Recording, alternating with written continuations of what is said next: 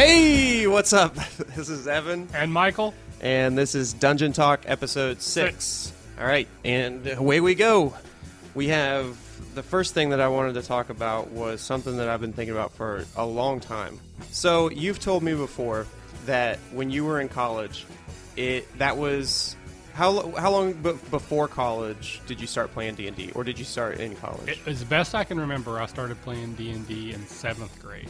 okay, So I had seventh, eighth grade, four years of high school, and then college.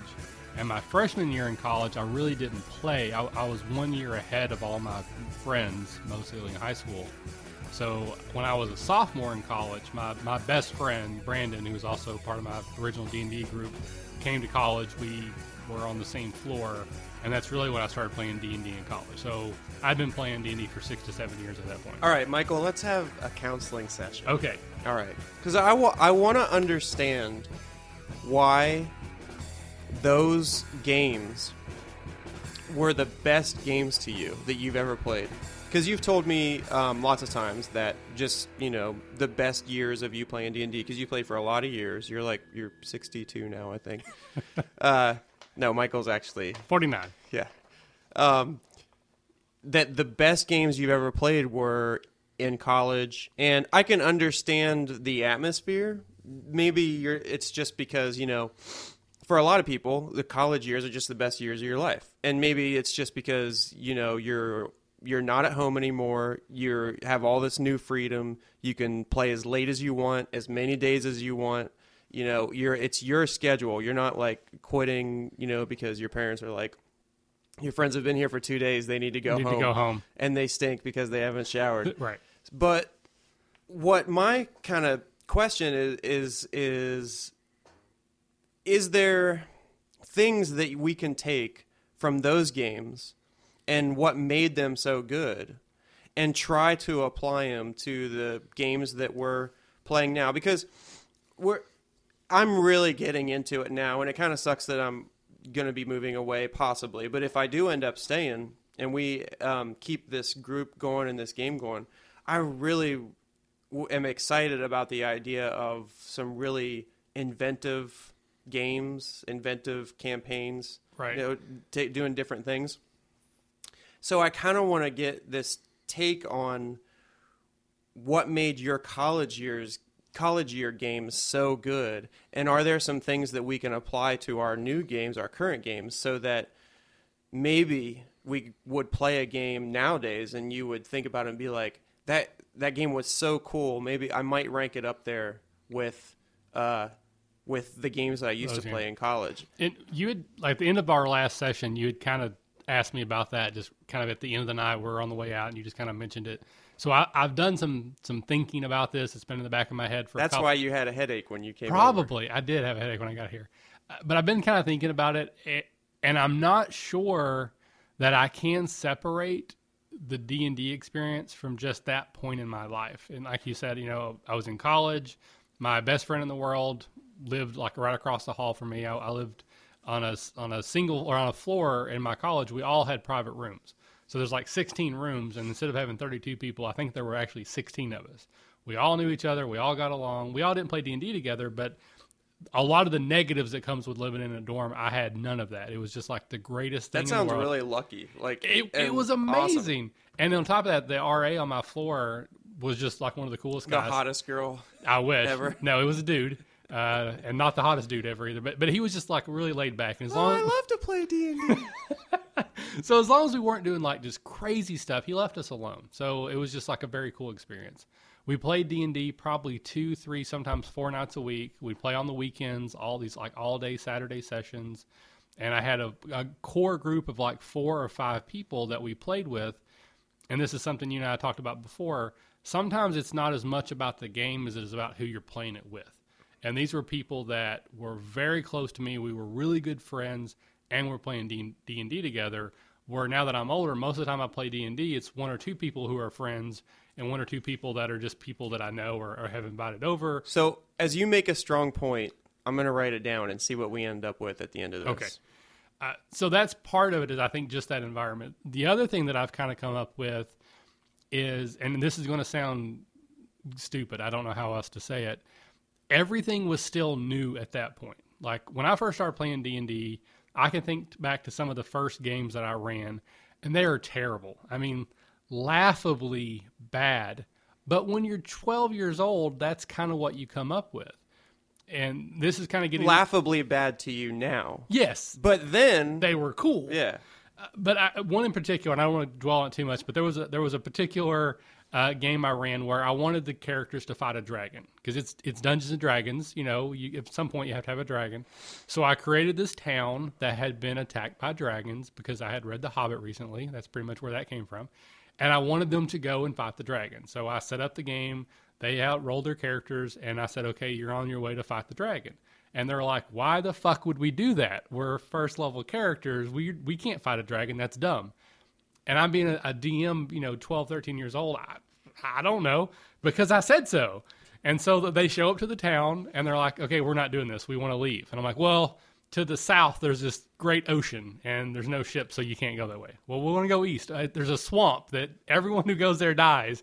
And basically, every time they decided to go somewhere, I put some ridiculous obstacle. And of course, Joe, my friend, Joe Welch, if you knew him, he explained. He goes, How the fuck did we get here if you can't leave? And I just sat back, like, I don't know, dude. I wrote this adventure. You got to fight the dragon. I got nothing else. He's like, Okay, let's go fight the dragon. And that's the type of adventures so did you- they all get slaughtered? Yes, they all died. so this that's the type of adventure you write when you're 12 years old. Right. Is you you want to you want them to fight a dragon, but it doesn't make a lot of sense.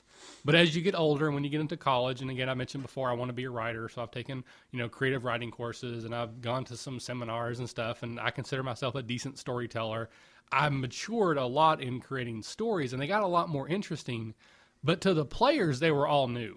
And I think that's part about being a DM, as long as I have in the books I've read, the movies I've read, is almost anything I come up with, it's it's something similar to something else. And even Sure. if it's the most creative thing I've ever thought of, I, I may completely create it in a vacuum. You're still drawing elements from from other everything. stories that you've read or movies that you've seen. So- Which, uh, but for you, you've I've you've read so many books and seen so many movies that probably you are able to come up with put different pieces together and create a story So- that nobody's gonna be like, you know what, this is just like so- Right. I know that it's a, it's pieces and parts of different things. But there are sometimes I think where even I won't say it's cliche, but it's still familiar. And back in college, it wasn't. It was new to everybody. Every time I came up with any storyline, they had because most of my friends weren't necessarily into the fantasy genre. They didn't read a lot of the books, even though I did back then. So if I can, I could basically have had them go through a book that I had read. Yeah. None of them would have known anything about it. I look like a genius, and I'm like, "Thank you, you know, Conan writer, uh, or whatever his name is, Roberts."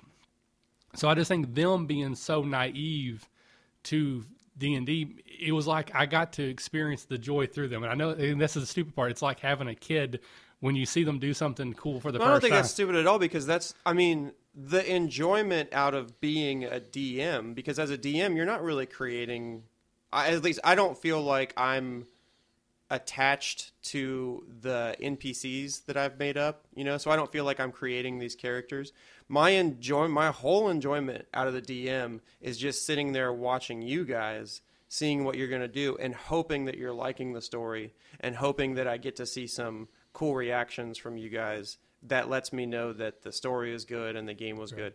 That you know, so I don't think that that's so that's one of the big parts for me and that's kind of where like you know recently i've dropped out of one of my games and we've kind of gone more into the one that we're playing on mondays. And part of that is because of the group dynamic. And as i said before nothing against the guys that played on thursday. I like all of them but they're more experienced players. They've done it a lot. And a lot of times when they play it's more focused on winning where you guys are just having fun with the game. And it's just more fun for me as a dm to provide that to you. And what i'm trying to do right now as a dm is i'm basically just trying to create a world. I'm really trying not to create a much of a story. And this is something you and i talked about before we started recording uh, about you know whether or not i want to see my story progress or, or, or kind of how that works. My goal is just to create a sandbox of stuff that's going on. And you know i may say there's a there's a war happening over here. And if you decide to go in that direction to investigate it great. I'll i'll make up stuff as you get there but you don't have to it's not like the dragon if you decide Yeah. that you're going to go west i'm not going to put an impassable desert i'll put something else there And I think that's one of the key things about the game right now that I really like. But but at, at the heart, what I would say is probably what what happened most is those guys got really invested in their characters. And I'm not talking about dressing up and going out and hiding in the you know the the sewers of the campus we lived on. But they all had really unique person. It's a Mazes and Monsters reference. Tom Hanks went crazy in a movie, and people thought D and D was evil.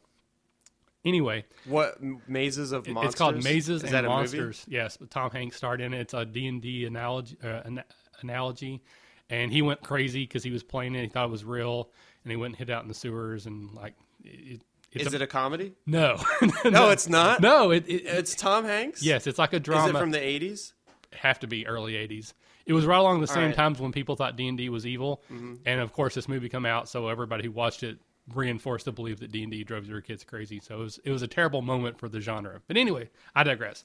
But they really were invested in these characters. Again i'm not talking crazy invested but it got to the point where I, I'm, I'm going in circles here but i've talked before about the, the movies that i like and the stories that i like are all about the characters.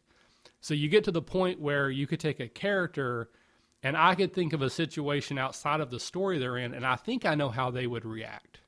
Like I mm-hmm. think I know how this character would react to this situation because I've just not got to know that character so well.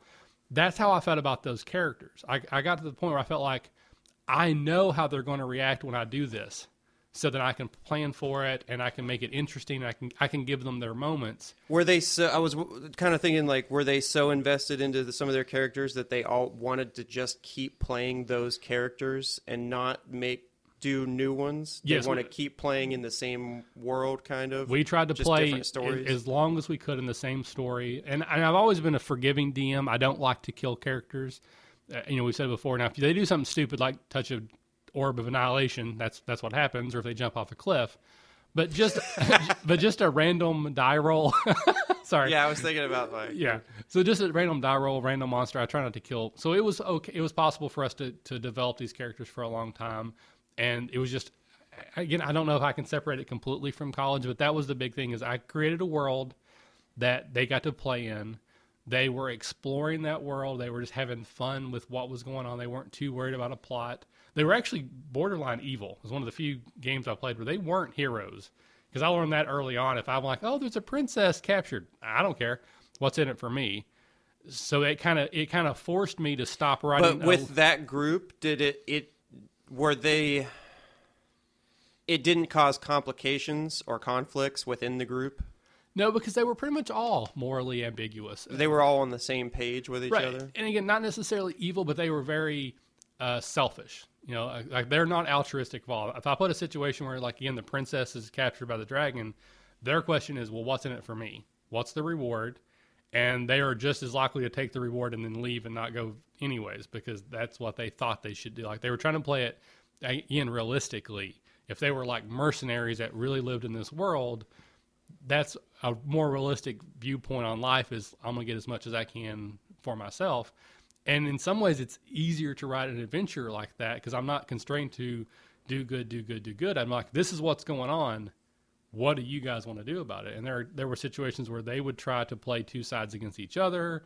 You know, it just again they really got into that. And and I've told you the story before. There's one particular moment that just stands out to me. It's like the uh, epitome of D and DS for me. I don't know how else to say it. There was a there was a moment that you couldn't have scripted any better, and it was just a very natural reaction that happened between two players. Which my best friend Brandon, I feel kind of weird saying best friend when you're thirty something years old, but he's still my closest childhood friend.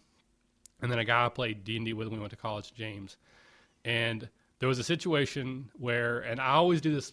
A lot of my games have time travel involved in there somewhere and even the game we're playing now, you might notice there was a, an element of time travel, and um, they're going through this land that doesn't believe in magic. They believe that all magic is like evil, and if you're a magical practitioner, they will basically kill you on the spot. Divine magic's okay; anything else is evil. And they're going through this. It's like a wide open wilderness, and they come upon this human, which is basically a transported cop from current 20th century language barrier. He has a gun. They're able to subdue him with their magics uh, and combat abilities, whatever. And when they get to the next town, they kind of turned him in because they couldn't understand what he, they thought he was a, just a crazy guy. So they turned him into the local authority. And at some point, they came back and they showed the characters his wallet. And they're like, this man's a sorcerer. See, he has captured the souls of people, you know, like the pictures in his wallet.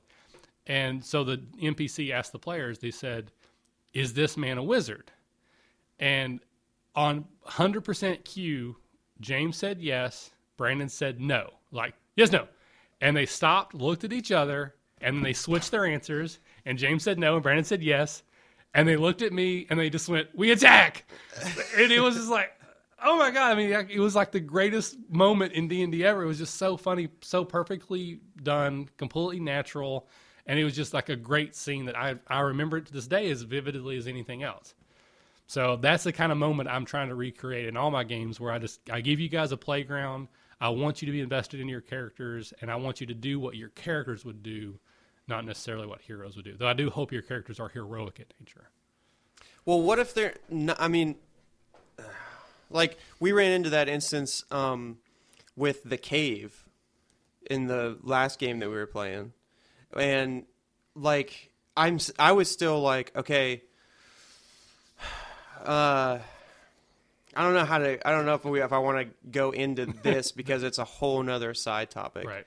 But uh, basically just like one of our characters had to go in this cave in order to keep the story in order to get on track for the story right but i'm but my character is in the mindset of why would i go in that cave n- nobody's going in that cave and if you are you're stupid right so it, like i understand this is what i um the person that is in our game that did go into the cave is nico and what i'm thinking in my head is that you know nico is doing it for story progression. He probably is. He's being mm-hmm. a DM. He knows that every now and then you don't necessarily say that's what you're doing, but you make decisions just to help the story move forward. So that puts me on the other side of the page where it's like, okay, am I playing my character? Um, am I just being difficult for the DM, or should we be? Should we be realistic and apprehensive to go in the cage or in the cave. Okay. And then maybe when we say, okay, we're not going in there, you know, would you be able to come up with something that would lure us in there then? But the way that scene would have played out is if you had not gone into the cave, you just wouldn't went into the cave. I would not have created any sort of natural disaster, flash flood, you know, vast desert.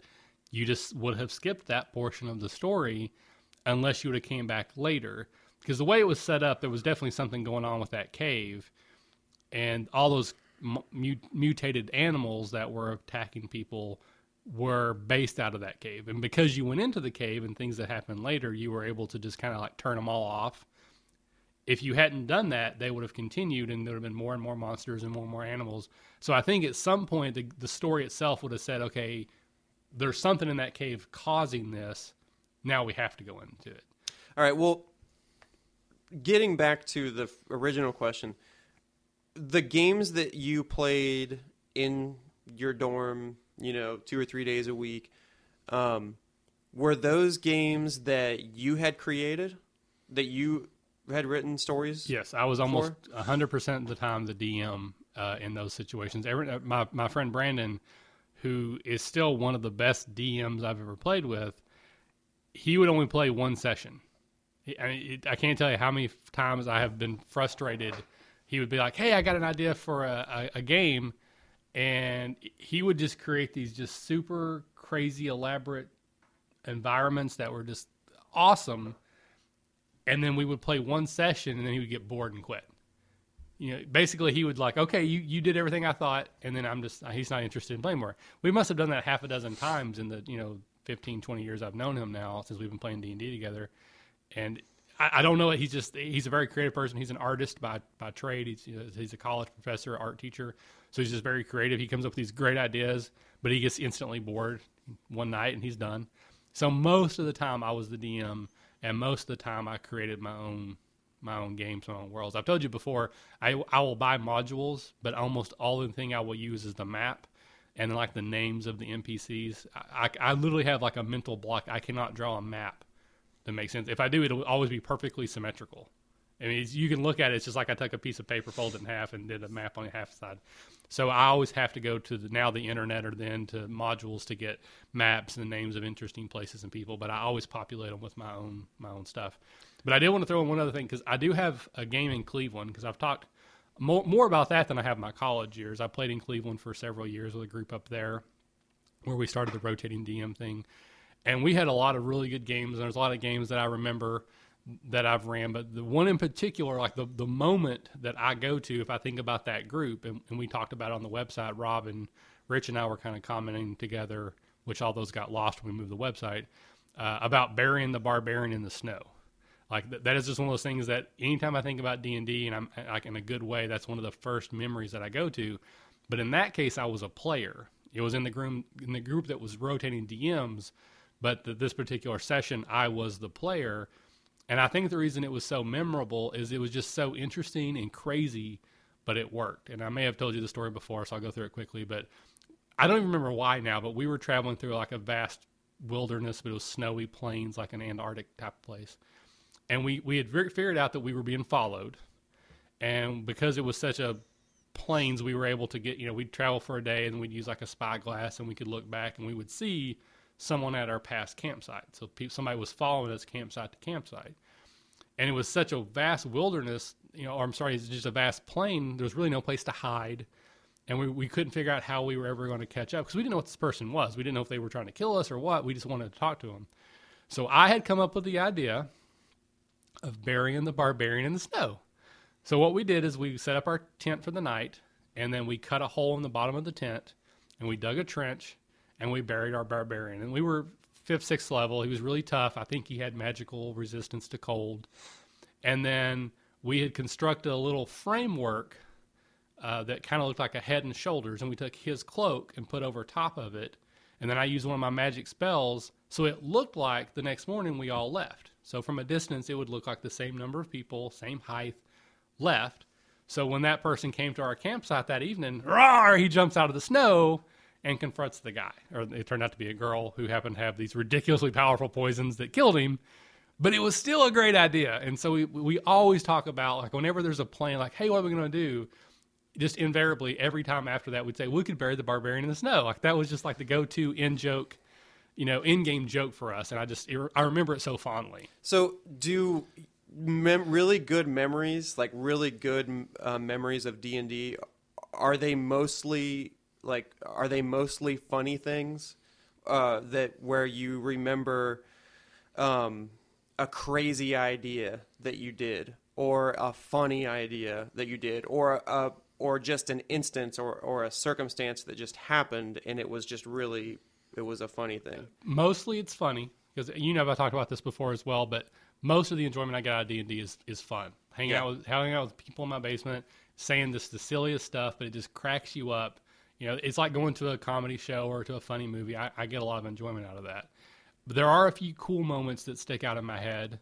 But but in the total, it's it's an organic experience, which is my new favorite D and D word, where it's not contrived. There's no way that the DM would have, in a million years, thought up that we were going to hide the barbarian in the snow, and then use that little framework to. I mean, but again, he allowed it to happen. He said yes, and it became a really cool moment. If he had, you know, if he'd said no, it didn't work, I would not have remembered that at all. It would have been completely gone. So all the things that happened that to me that are really cool and really interesting, and really memorable, are where the characters kind of became real people.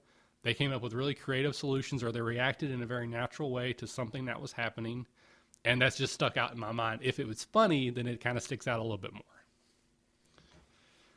So I don't know that we there was a point to that conversation, but what you were well, trying to get is the two things that I've written down so far that that I thought were really big points were that the group that you were playing with matters to how good the game is to you, maybe even more than the story does.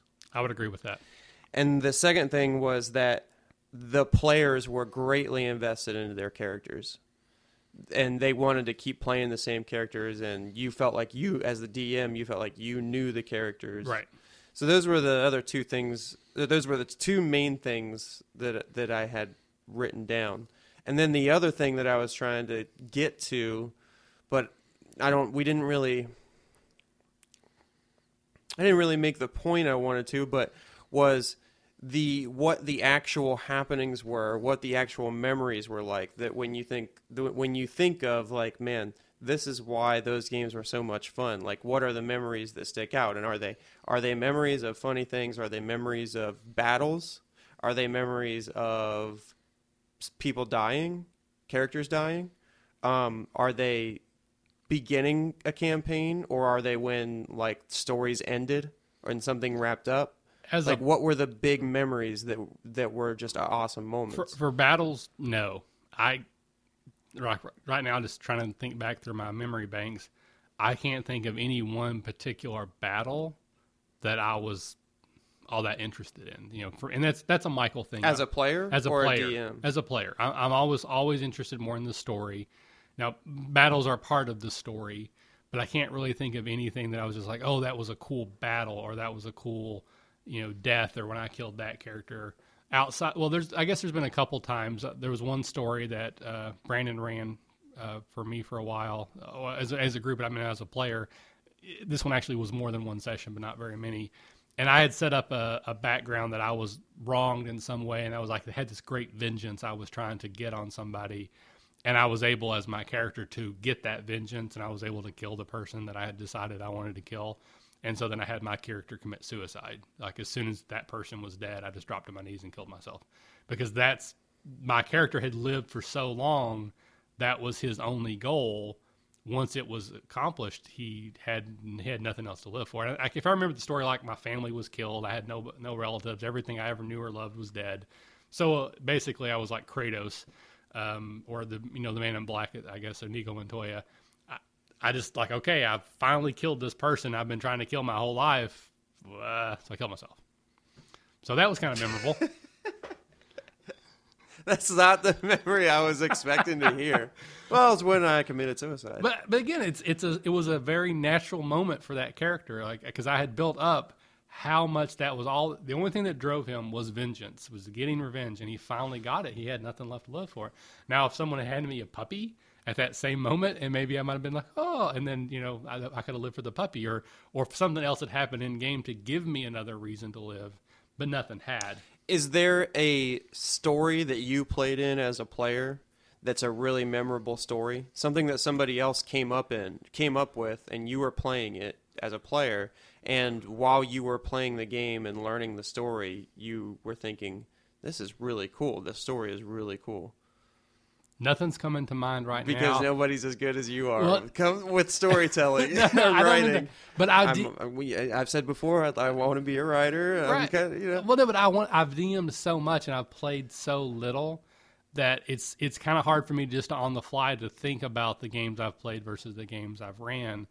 Uh, th- there's a couple that come to mind. Brandon ran the one. I played a character named Bane, and I think that was actually the one where I killed myself. And we made we we played a made up character class which was based on the Jedi. We didn't use psionics psionics as they were written in the D and D because I didn't like those rules. Uh, so we kind of made up our own version. They were called, I think it's called a Kinju, which was almost sounded a lot like Jedi. So, Yeah. I, so basically, I was a Jedi Knight, um, and he also he I, it was it wasn't a rule we made it up, but basically, I put so many points into blind fighting that I fought better when blindfolded than when I could see, which was based off a GI GI Joe cartoon. Where there's a character that did that. Uh, so when I went into battle, I would blindfold myself, and then I was like a badass. But if I had my eyes open, I was only okay. So I remember that pretty well. Um, and then I'm trying to remember, and then the, the rotating DM that we played up in Cleveland. I mean, that's that campaign went on because the way that we had done the rotating campaign thing is we were part of like a mercenary brotherhood of do-gooders, which was very convenient. That way, if someone died, they were just another member. You know, it's like the Justice League or something. You know, if you go into in Green Arrow Falls the next week, you just now have Black Canary with you or whatever.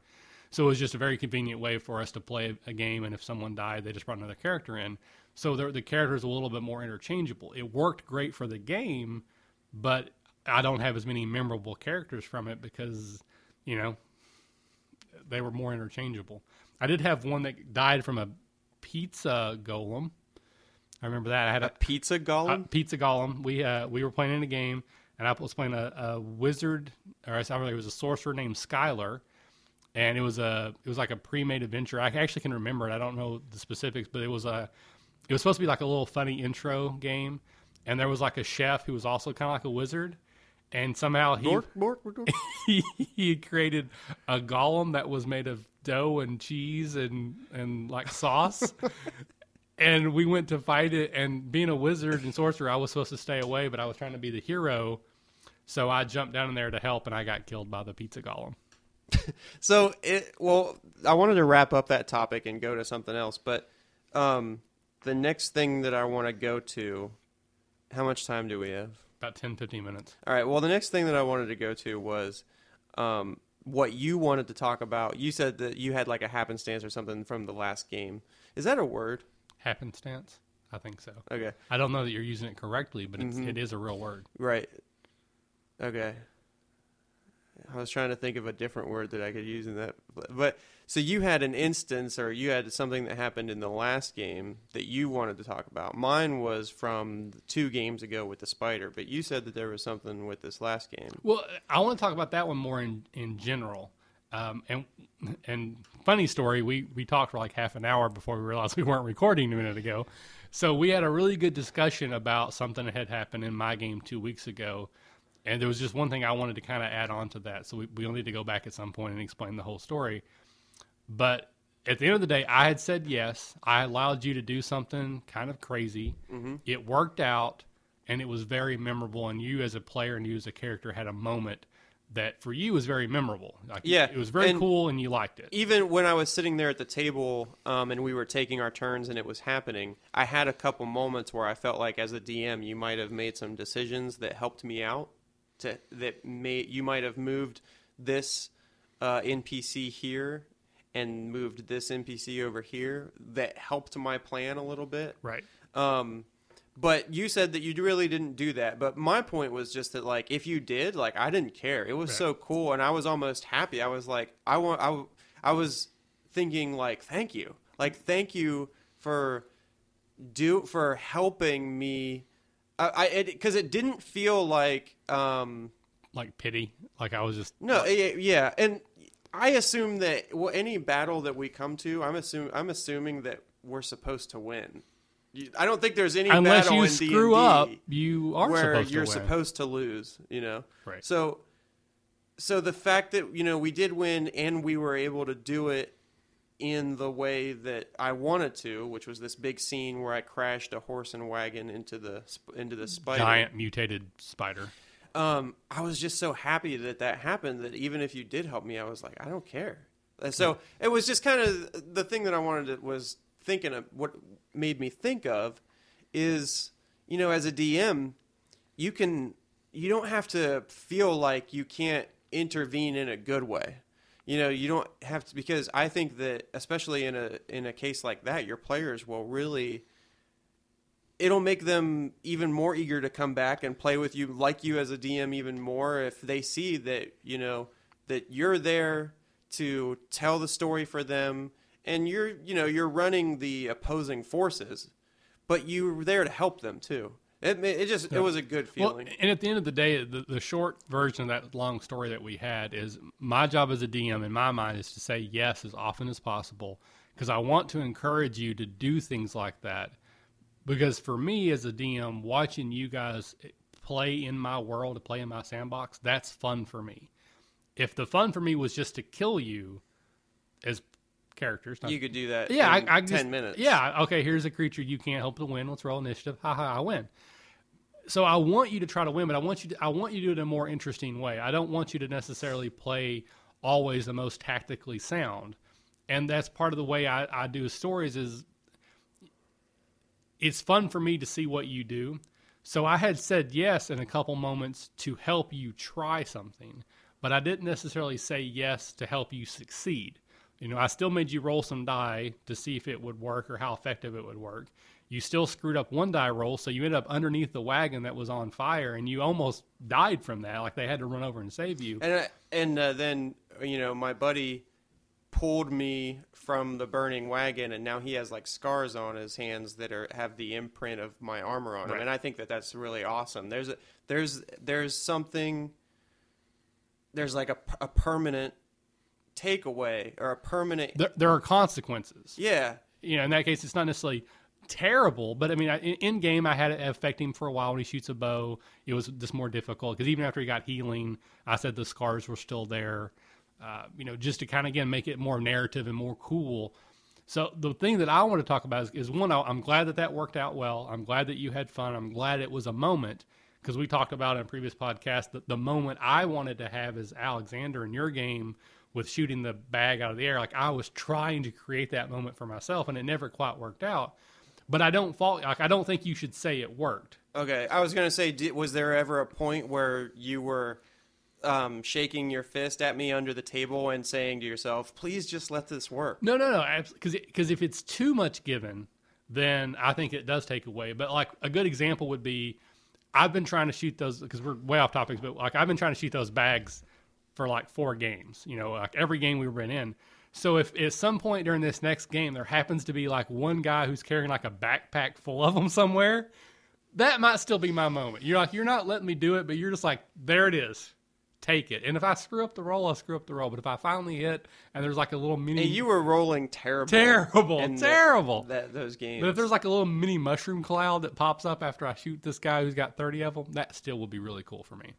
But what I wanted to say about that moment is I feel like I did it poorly in describing it. Because after the game, I was like, that could have been so epic. And I didn't really describe it very well. I just kind of said, hey, you hit the guy, he's dead. I don't want to be mean, but I agree with you. Well, yeah, absolutely. I I just uh I even like I rolled my dice. I knew that it was going to happen. I was getting excited.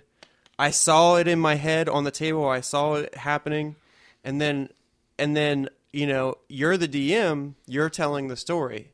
So once I rolled my dice, it was up to me. it's up to you. So I, my hands are on the table, my eyes are wide, they're big, and I'm looking at you, and you're and you're just kind of you're like, okay, it hit the So spider, it it's hit the spider, and it's dead. Yes. And I was, and I even threw, I was trying to throw in, I was like, and it was on fire. Don't forget to mention the fire. The fire. And you're like, oh yeah, yeah, yeah, it was on fire. So, but I kind of.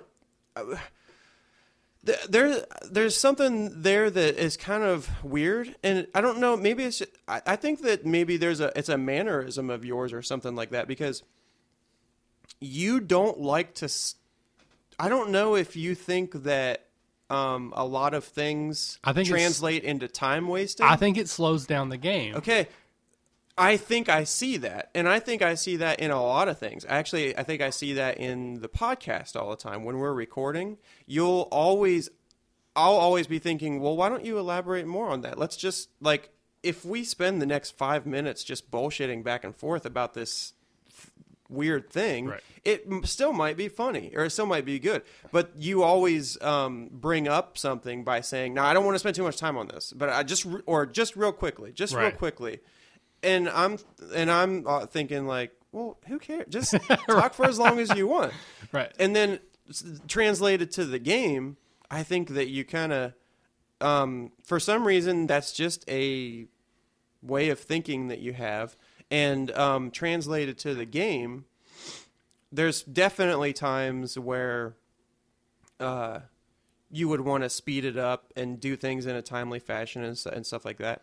Um, I wish that your mindset would be like that when you when we're when my group is like, well, well, we should go do this Right. or we should go do And- this, and I did- you're and you're just like arms behind your head, sit back in the chair and just wa- and just watch, and it'll go on forever and ever. and And, th- ever. and that's something we talked about before. And this last time I did do that at some point. Like it had gone on, while I thought it was too long, and I kind of leaned back forward and said, "Okay, you got three options that you've talked about." I did, I did try to spur that a little mm-hmm. bit, but. Yeah. but at the same time, I, d- I don't want to do that too often because I do want you guys to come up because you may come up with something like a third option. Someone else may say, "Why don't we do this?" And that'd Yeah. be the cool thing. So I don't want to step in too early. and I don't necessarily I don't want you to cater your DMing style to just me because it's what I like because I don't maybe I don't know what the other players around the table like Right. but um I I really really like the cinematic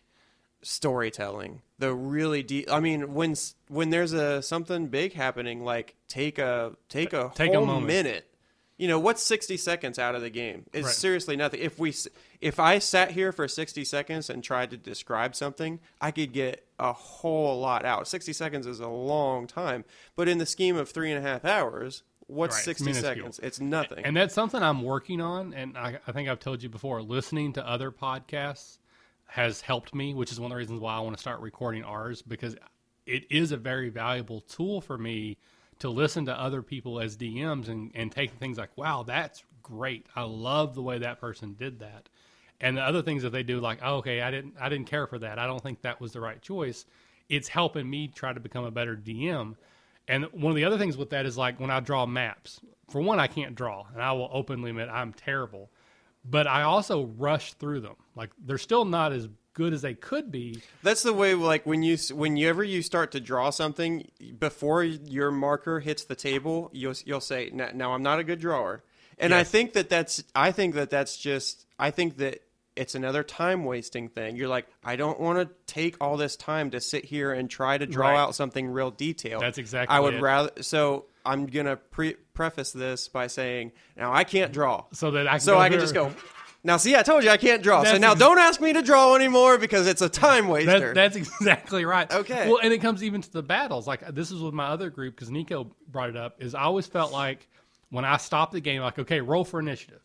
When I say roll for initiative, that should be a moment like oh we're getting in combat. Everybody's getting their character sheets and they're all excited.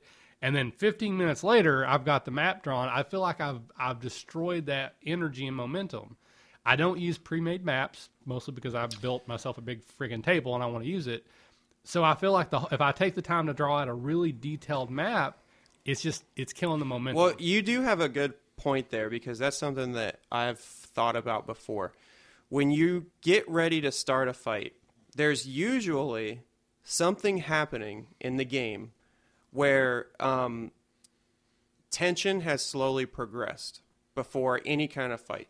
Okay, so maybe we're walking through the woods, everybody's kind of relaxed, but we're kind of being attentive, you know, and then we see something up ahead that doesn't look right. Okay, now we're on alert. Right. Tension is going up a little bit. And then we get there, and then we see somebody we're rec- we recognize, and we're like, "Oh, that's a bad guy." Now we're now the tension is even more. Then maybe we kind of engage in this verbal. Maybe we're talking back and forth, and we don't know what's going to happen. Like that scenario with um, the la- the spider lady in the town. Right. A couple people were talking. A couple people were standing back. I was hiding. Ev- nobody knows what's going on. People are sending signals to each other, but they Right. don't even know what, what's going on. There's this really high tension, and around the, it's a really cool moment. It's that is a really cool moment in the game before the fight where the tension is building is like we we don't know what's going to happen. And then all of a sudden when the DM says okay roll for initiative it's kind of like a timeout. Like all that tension there's this there's this uh, block of maybe two minutes or five minutes or ten minutes where okay now everybody's looking at their spells. Now the dm is drawing something on Right. the table and it just takes away all that tension i wish there was some better mechanic to the game of get of starting combat where that tension it just flowed right into the first dice roll. That tension of that building tension of starting the fight and then And- and, well- then when the fight starts it's just start rolling dice and we're fighting. And well, that particular moment, I think I've told you before, I didn't want to use the grid. Like when I envisioned that fight, in my head, it was going to be gridless because I wanted to keep that kind of creepy factor because I knew it would be a creepy scene. And I think it was you. You asked me to draw it just for, you know, trying to figure out where things were. And since I had already drawn the map, we kind of used it.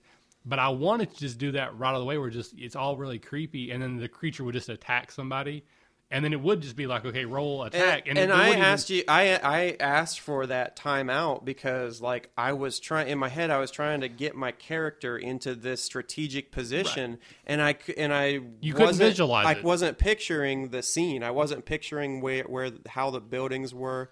Eh, So we're actually probably we're starting to crack open a really good thing here between your DMing and us playing, where um if you got over that uh, that feeling of like I need to rush this along because I don't because um, because I don't want this to drag out and be boring and take time away from the game or whatever.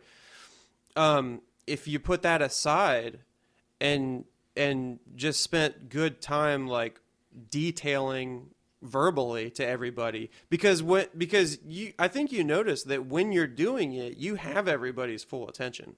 When you start going into a lot of detail about something like the spider, mm-hmm. you have everybody's attention. It's not like you're talking and describing something And and, that's when we and we start doing other stuff. You have our attention and we're listening intently. If you went on for the next couple minutes, we're still like You're still with me. Yeah. And that that is something that I'm working on to try to do a better job.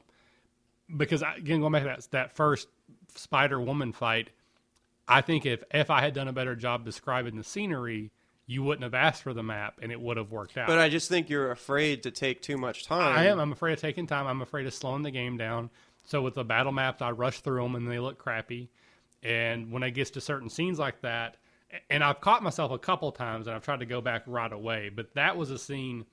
Just like I said, after the game, I went. I thought back about the game. I was revisualizing. I'm like, that was a great moment, and I really undersold it. I totally could have done a much better job. So one technique I want to try, and this is from one of the podcasts that I'm listening to, is when there's a moment like that, or mostly when there's like a critical hit, the DM says to the player, "What does that look like?" And the, they let the player describe it. That would be great. So that would have been awesome because like when it, as soon as it, I realized it would have worked, I could have been like, "What do you see happening?" Because it's not going to affect anything unless you just like get crazy, like, "All of a sudden I'm Superman, I fly over the wall," and I should, I'm going to have to stop you there. But if you're just in your head, you saw that so well. If I would have just let you describe it, it probably one would have been described better, and two, it probably would have been even more memorable for you and the other players because it's kind of like a Well, reward. the I- player is it, it is kind of like a reward, and the player is the one who's most excited about what they're doing, and so they have the most visual picture of what's happening in their head for their player. So that that is is a really good idea. So I'm going to try to start doing that, and so you can help me with that sometimes, especially like if you roll a natural twenty or it's a, just a really cool moment. Just start telling me what it looks like, and if I think you're stepping on my toes narratively, I'll I'll stop you. But for the most part, I'm just going to be like, "Oh, that's cool," you know, like I'm going to get some enjoyment. I grew six feet Yeah. and I leveled. So yeah, so I think that's something that we need to work on it because I knew I undersold it. The same thing happened with Nico, and I told him the same thing. I think well, actually, I might have mentioned this to you. He cast a spell. It was like a charm person, and there was a, there was just a whole bunch of stuff going on at the same time. And so I rolled my save. I passed. I looked at Nico, said it doesn't work, and then I was just on to the next person. Where that could have been a total, you know, his mind looked foggy. You know, his eyes rolled back. He he took a step back, but he was able to clear his head and then come forward and with more resolve. That's a lot cooler scene than click So, click click failed and Do you on. think when you sit down at a game, do you think that you're from the start of the game, you're thinking, I really like I have the this this this and this that I want to get through tonight. I really hope we have enough time to get through all these things. That's part of it. Part of me is I always want to get to. Uh, I want to. I want to end on a high note. So a lot of times I want to try to make sure that we get to that dun dun dun moment, or right at the beginning of a battle. So if, if a, something's kind of taken l- slow, I think, well, I got to get through this battle so I can get to the next one. So that's part of it. Um, the other part, and this is a this is just a personality thing about myself, and I, I jokingly refer to myself as mumbles on the website because I do talk fast. I do have an accent. I do mumble on occasion. That I'm aware of that, and you know, I, with my job, as you know what I do, I do a lot of training. So I'm hypersensitive to the fact that when I'm talking in groups, that I talk fast, that I have an accent, and that I mumble. So the way that I compensate for that is I practice in my head a lot. Like I will literally in my head go through an entire hour's worth of content that if I'm going to teach a class tomorrow, I will pre-do that in my head a couple times. And almost word for word what I'm going to say, the jokes that I'm going to say, the tone of my voice, and I basically script it in my head and practice it to the point that I, I'm almost repeating it rather than saying it. I do the same thing with our games in certain segments, like the the description of the spider. I'd gone through that three or four times in my head, and I did a really good job with it. I did not practice the snakes at all. So when I got to that, I was like, oh, "There's some snakes there," and it wasn't necessarily that I, I tried to stay away from it. I just I wasn't thinking about it. I wasn't prepared to give that speech, so I was trying to think of it on the fly. Didn't want to take too much time. So it was all these combinations together where, like you said, I just need to slow down and enjoy those moments because those could be the best moments, not just something to rush through to get to the next thing. I don't. Yeah, and I think to wrap it up, like I don't think that there is a specific moment that we need to get to in each game in order for, uh, like, we play for almost four hours. Enough cool things happen in the four hours that we don't need to end on a cliffhanger every night in order to keep us wanting to come back. We want to come back every game. Like th- this is a really really cool game for me. Um, I like it better than any of the other one, the couple that I played with you when you were DMing before. Um, and yeah, I, my thing would just be to just slow down and let you know when you get to that situation like the snakes if you were to point at somebody across the T, you could even do that. You could, you know, let somebody else describe it. What do you see in your head? What do you see in your head? What do you see in your head? But if you just, you know, stu- if you weren't so worried about getting to the next thing and the next thing and getting through this story, and probably half of it is that I'm assuming, and I'm assuming the other half is is th- that you're worried about keeping people engaged and getting bored. So you think that if you move things quickly, that will keep people interested because new things are coming. And I would probably say that that's probably the speed at which it's going probably doesn't have anything to do with how interested we are. What what it has to do with most is the content that's happening. Is the story interesting? Are we real? Is is it? Dis, are you really just? Are we really picturing what's going on? Are we into it? it uh, the speed doesn't have really Right. anything to do with it. and it. that's one of those psychology, psychological things that y- you can't necessarily make sense of because I've said time and time again, my favorite movies are slow, character driven movies where not a lot happens, but you really get to know a character. But I don't DM that way. I DM like Michael Bay, where if Yeah. there's not an explosion, I think I'm losing people. Yeah. And it's just a conflict. And part of it goes to like when I do play, I do get bored. Part of it's because I have undiagnosed ADHD, so I'm always just you know looking for something to do. And I guess I'm I'm trying to DM to my play style. Got to keep stuff happening. Got to keep people interested. Don't want to slow down on anything. And I've just got to learn. And I, I've I've gotten better already, and I think I will continue to get better. And that's why I, again I ask for feedback after every game. I'm not just looking for an ego boost, though I do appreciate it, but I am looking for solid criticisms. Like that moment was great. Here's why it was great. This moment you didn't do so well, and here's why you didn't do so well. Because I do internalize that. I, again, trying to be a writer, if I couldn't take criticism, it wouldn't work. Being married, if I can't take criticism, it won't work. So anytime I get feedback, positive or critical, I always internalize it. I try to figure out if I can apply it. And in some cases, I just don't. You know, not all feedback is correct. Someone may say, I really think you should do this. And I'm like, no, I'm just not going to do that. But I still will listen to them. I'll internalize it and then decide that. I'm not just going to shut off and say, no, you're wrong. But I may, after some, you know, extrapolation and, and, and insight in my head, then decide they're wrong. That's just the kind of the way it works. So unfortunately, I got to go. Uh, so we're going to have to wrap wrap things up. There's still a bunch of other stuff I wanted to get to. So we'll. there was a couple things that we'll um, talk about next week, I wanted but I thought that that was pretty good, especially the last half. that was some good stuff. Um, definitely want to try to get. Maybe we can even do another podcast this week because we, we, it took a while. I so, should be fine, yeah. So we'll try to figure that out. So thanks for listening. Uh, please visit the website. Please go to iTunes. leave- Comment on Michael's um, accent and yeah. mumbling. Basically, tell me that I should stop speaking in public, and that if if I ever taught you a class, you would make fun of me. But go to iTunes, leave us some reviews. Obviously, positive feedback makes us feel good. Critical feedback makes us better at this. Uh, the more reviews we get on iTunes, the more um, feedback ratings it's going to drive us to the top of the page. We'll get more listeners. So if you listen to the podcast and if you like it, please leave us some feedback. If you listen to the podcast and you hate it, go listen to something else. All right, well, this has been fun. Uh, see you later. Yep.